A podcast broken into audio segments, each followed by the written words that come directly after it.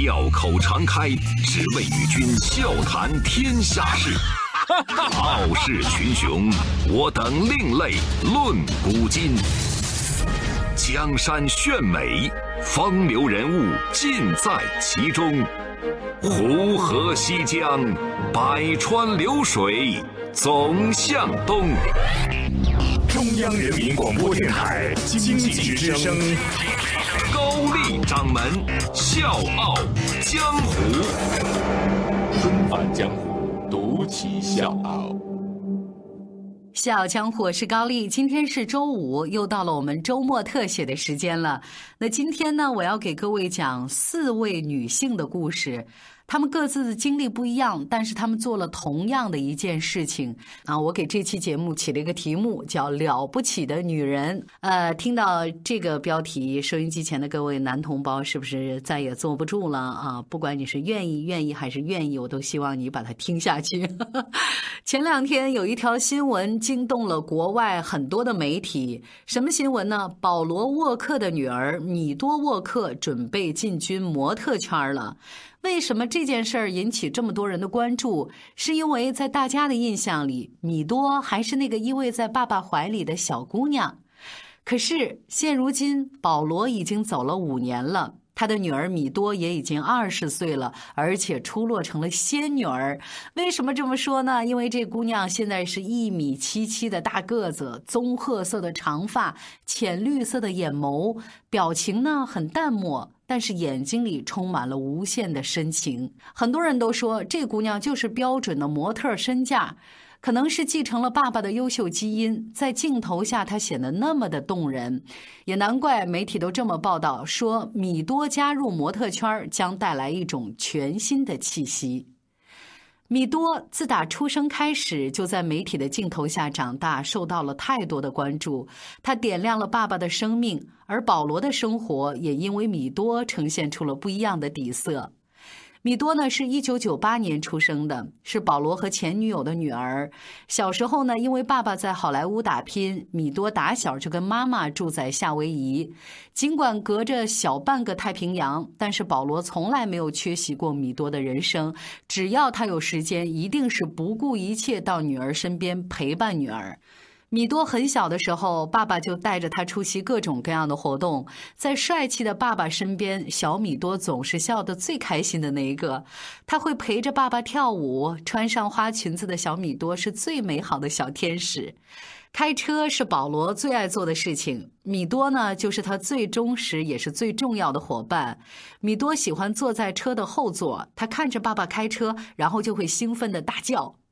出席活动的时候，这父女俩呢相视一笑，同款的发色，同款的笑容，所以嘛，人家说这个女儿是父亲上辈子的小情人这个话一点没错。保罗曾经说，在我二十五岁的时候，他来到我的身边，就是一个完美的故事。后来，因为父母长期两地分居，再加上妈妈酗酒，最终他们的感情破裂。米多呢，也慢慢的成为爸爸生活里最不可或缺的部分。他们一起游泳，一起冲浪啊！我想告诉各位的是，这只是这父女俩的常规操作。作为速度与激情的男人，保罗最爱的运动还是去大自然野营、徒步。在父亲的影响之下，米多也热爱户外运动，从小呢就非常的勇敢，也很坚毅。在米多十三岁以前，他跟着父亲的时候呢，永远是快乐的、无忧无虑的。但是跟在妈妈身边的时候，他的痛苦会慢慢的加深，因为妈妈酗酒呢越来越厉害，而且呢对米多也是不管不问，从来没有尽过一个母亲的责任。所以二零一一年的时候，保罗力争回了米多的抚养权，把他带回到洛杉矶一起生活。聚光灯下。保罗是万众瞩目的电影巨星，而生活里他只是一个想把自己所有好的东西都给女儿的父亲。为了女儿，保罗曾经计划开启全新的生活。他打算演到四十岁就隐退，然后把时间留给米多，带着他环游世界。可是他的想法遭到了米多的抵制。他说：“爸爸，我还是希望你能继续演戏，一直演下去。”那个时候的保罗已经凭借《速度与激情》成为好莱坞最红的巨星之一，而米多不希望爸爸为了他放弃自己热爱的事业。那是这父女俩最快乐的一段日子。平常呢，爸爸太忙了，忙到到处飞。但是只要有时间，他一定会去接女儿放学。放假呢，就会带女儿一起去各种游乐园。而米多呢，也默默地当起了爸爸的头号粉丝。而爸爸收工回家，一看到女儿，就是生活当中最大的宽慰了。跟米多住在一起，让保罗比以往任何时候都幸福、都踏实。可是。命运却在这个时候跟这父女俩开了致命的玩笑。纷返江湖，独起笑傲。高丽掌门笑傲江湖，敬请收听。二零一三年十一月三十号，沃克做好朋友的保时捷参加一场慈善活动。因为车子疑似超速失控，撞到了马路边的路灯和树，导致爆炸起火燃烧。警方宣布沃克当场死亡。而在这天早上，米多还跟爸爸一起吃早餐、买圣诞装饰品。那天成了米多人生当中最艰难的一天，这个世界仿佛瞬间都变成了黑白色。这一年，保罗正好四十岁。整个好莱坞都陷入到极大的悲痛里。在往后的很多天里，媒体拍到的米多戴着爸爸的棒球帽出门，好像爸爸从来没有离开。那段时间，米多曾经写过这么一段话：时间一天一天过去，每天早晨我醒来的时候却越发的难过。想到你，我就想起以前你经常睡过头，我得去把你叫醒。可是没有人知道要怎么去安慰这个十五岁的女孩，因为唯一能让她开心的人已经去了。但是米多比所有人想象的都要坚强。收拾好伤痛之后，他决定为爸爸讨回公道。他孤身一人把庞大的保时捷公司告上了法庭。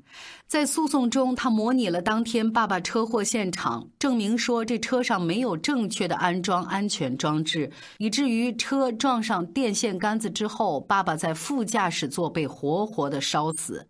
这场官司持续了一年。最终，米多拿到了一千零七十万美元的赔偿。二零一五年，在保罗生日的那天，米多用这笔钱创办了保罗沃克基金会。他说：“我想起父亲对海洋和动物的热情，对帮助人民的热情，那种善意是自发而热忱的。我想和世界分享他的这一部分。”对米多来说，这是怀念爸爸最好的方式，做他一直想做的事情，延续他的某种渴望。曾经，他因为爸爸的名气而感到自豪；现在，天上的保罗也一定会为善良的女儿骄傲。直到那一刻，他才敢放声大哭，像一个劫后余生的人，也是一个真正失去了挚爱的人。而这只是他慈善事业的开始，越来越多的人收到了他的资助。那些无家可归的孩子，那些流浪汉，甚至包括濒危的海洋生物。二十岁，我在想，那个时候我还在大学校园里享受自己的时光。而今天我们故事的主角，二十岁的米多，已经进行了一项不同凡响的事业了。他号召大家为收容所捐赠食物，亲自设计手袋进行义卖，取名 “Do Good”，寄予自己以后不断的接受挑战，做得更好。而对这一切，米多从来不宣扬自己，他愿意做爸爸那样的无名英雄。他的社交平台永远放着那张合影，他是我的英雄，现实世界中的英雄。失去父亲的五年时间里，米多先经历了巨大的伤痛，慢慢的逆境重生，最后成为我们看到的阳光的坚强的女孩。在米多宣布进军模特圈之后，时尚圈也是不断的投来橄榄枝，很多品牌都看中了她天生的表现力。他年轻，但是比很多人都成熟稳重。他眼睛里面有时间的沉淀。他曾经把自己藏起来，不想跟大家分享他的生活。现在他再次打开了自己，分享他的充实喜乐。很多网友看到现在的米多，都忍不住给他留言，说你的笑容好甜呐，我感觉我要恋爱了。说爸爸一定很开心看到你现在很快乐的样子。是的，二十岁的米多实现了他对父亲的承诺：你教我走路，教我微笑，教我永不放弃。爸爸，我做到了。It's been a long without you, my friend. And I'll tell you all about it when I see you again. We've come a long way from where we began. Oh, I'll tell you all about it when I see you again. When I see you again. Damn, who knew? All the planes we flew, good things we've been through. That I'll be standing right here talking to you about another path. I know we love to hit the road and laugh, but something told me that it wouldn't last. Had to switch up, look at things different, see the bigger picture. Those were the days, hard work forever pays. Now I see you in a better place. See you in a better place. Uh can we not talk about family when family's all that we got? Everything I went through, you were standing there by my side. And now you gon' be with me for the last ride. It's been a long day without you, my friend. And I'll tell you all about it when I see you again. See you again. We've come a long way, a long way. from where we began. You know, we started. Oh, I'll tell you all about it see you again. Let me tell you. When I see you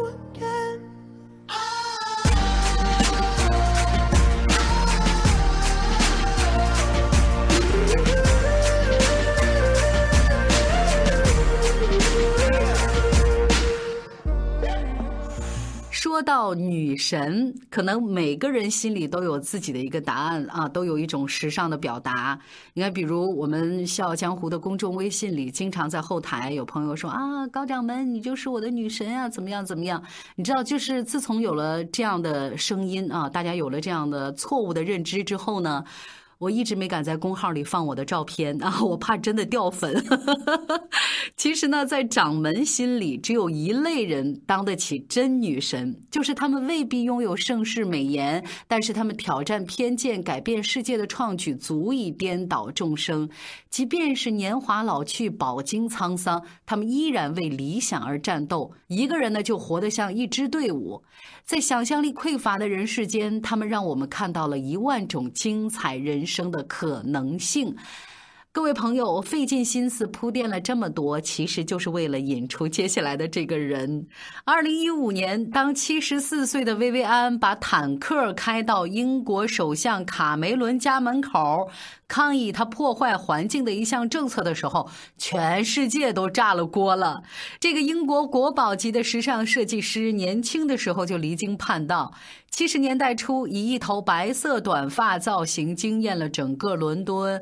铆钉 choker、沙漏时装等等一系列荒诞古怪的灵感，在时尚界掀起的那个潮流，到现在还风靡不退，是全球追捧的朋克教母。现如今，七十七岁的薇薇安并没有所谓的岁月静好、安心养老，她变成了一个坚定的环保斗士。她大声地痛斥水资源浪费和时尚圈的过度消费，利用自己的影响力，不断地为环保发声。为了帮助非洲贫困人群创造就业的机会，她还亲自跑到非洲开展了手工包的公益项目。那为了抗议英国的一个政策，就是水力压裂法。薇薇安呢认为这个政策呢是危及土地和水能源的，所以呢他就直接就把坦克开到了卡梅伦的私人宅邸。那一刻，她不但是时尚女神，更是环保女斗士。这个折腾了一辈子的不老女神，用实力诠释说：循规蹈矩的人生不值得一活，人生来就是为了打破条条框框的。周一到周五。早间五点，下午四点，欢迎收听高丽掌门笑傲江湖。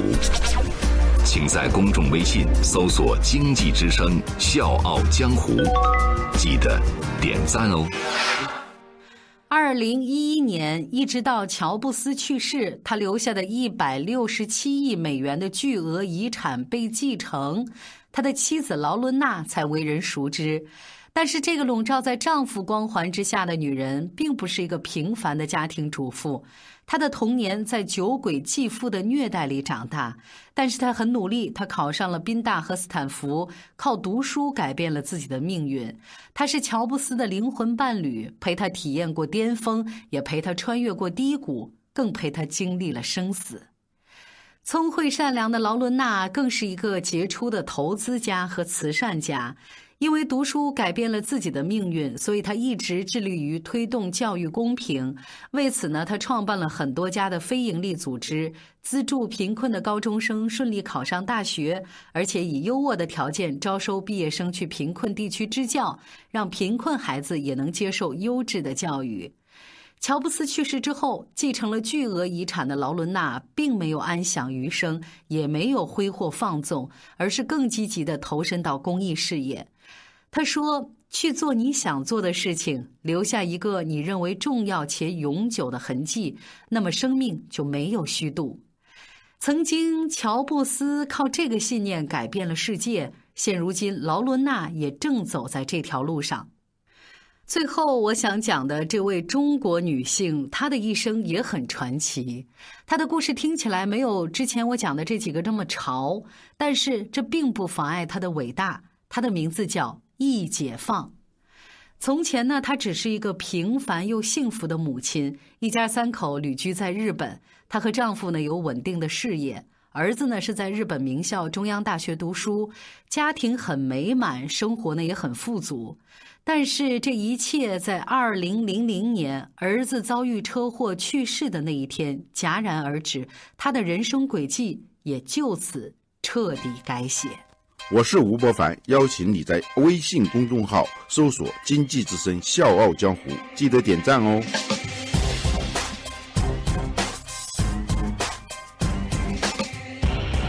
在整理儿子遗物的时候，易解放看到儿子写的一封手记，他说：“我有一个美妙的想法，学成回国之后，去西部荒无人烟的地带，广种各种绿植，让无边的绿意覆盖那里。”让鸟鸣花香肆意在那里徜徉，他猛然就想起来，儿子生前呢是那么有情怀的一个少年，最大的愿望就是毕业之后回国种树。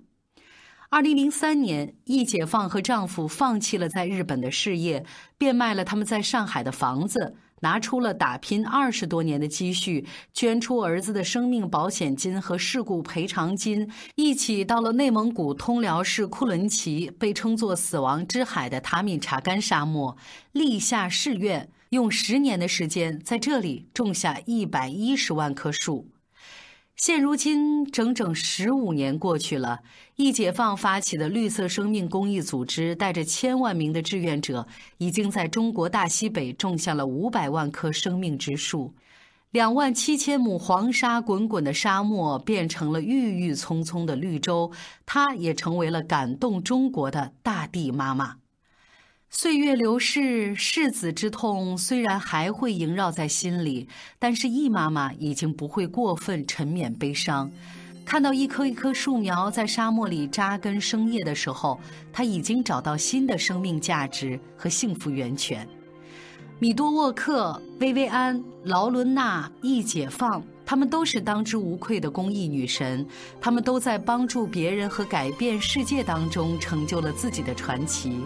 而女神之所以成为女神，也在于她们的精神力量激励着我们去热爱生活、热爱世界，去变成更好的自己。小江湖，我是高丽，祝你周末愉快，下周见。世上有。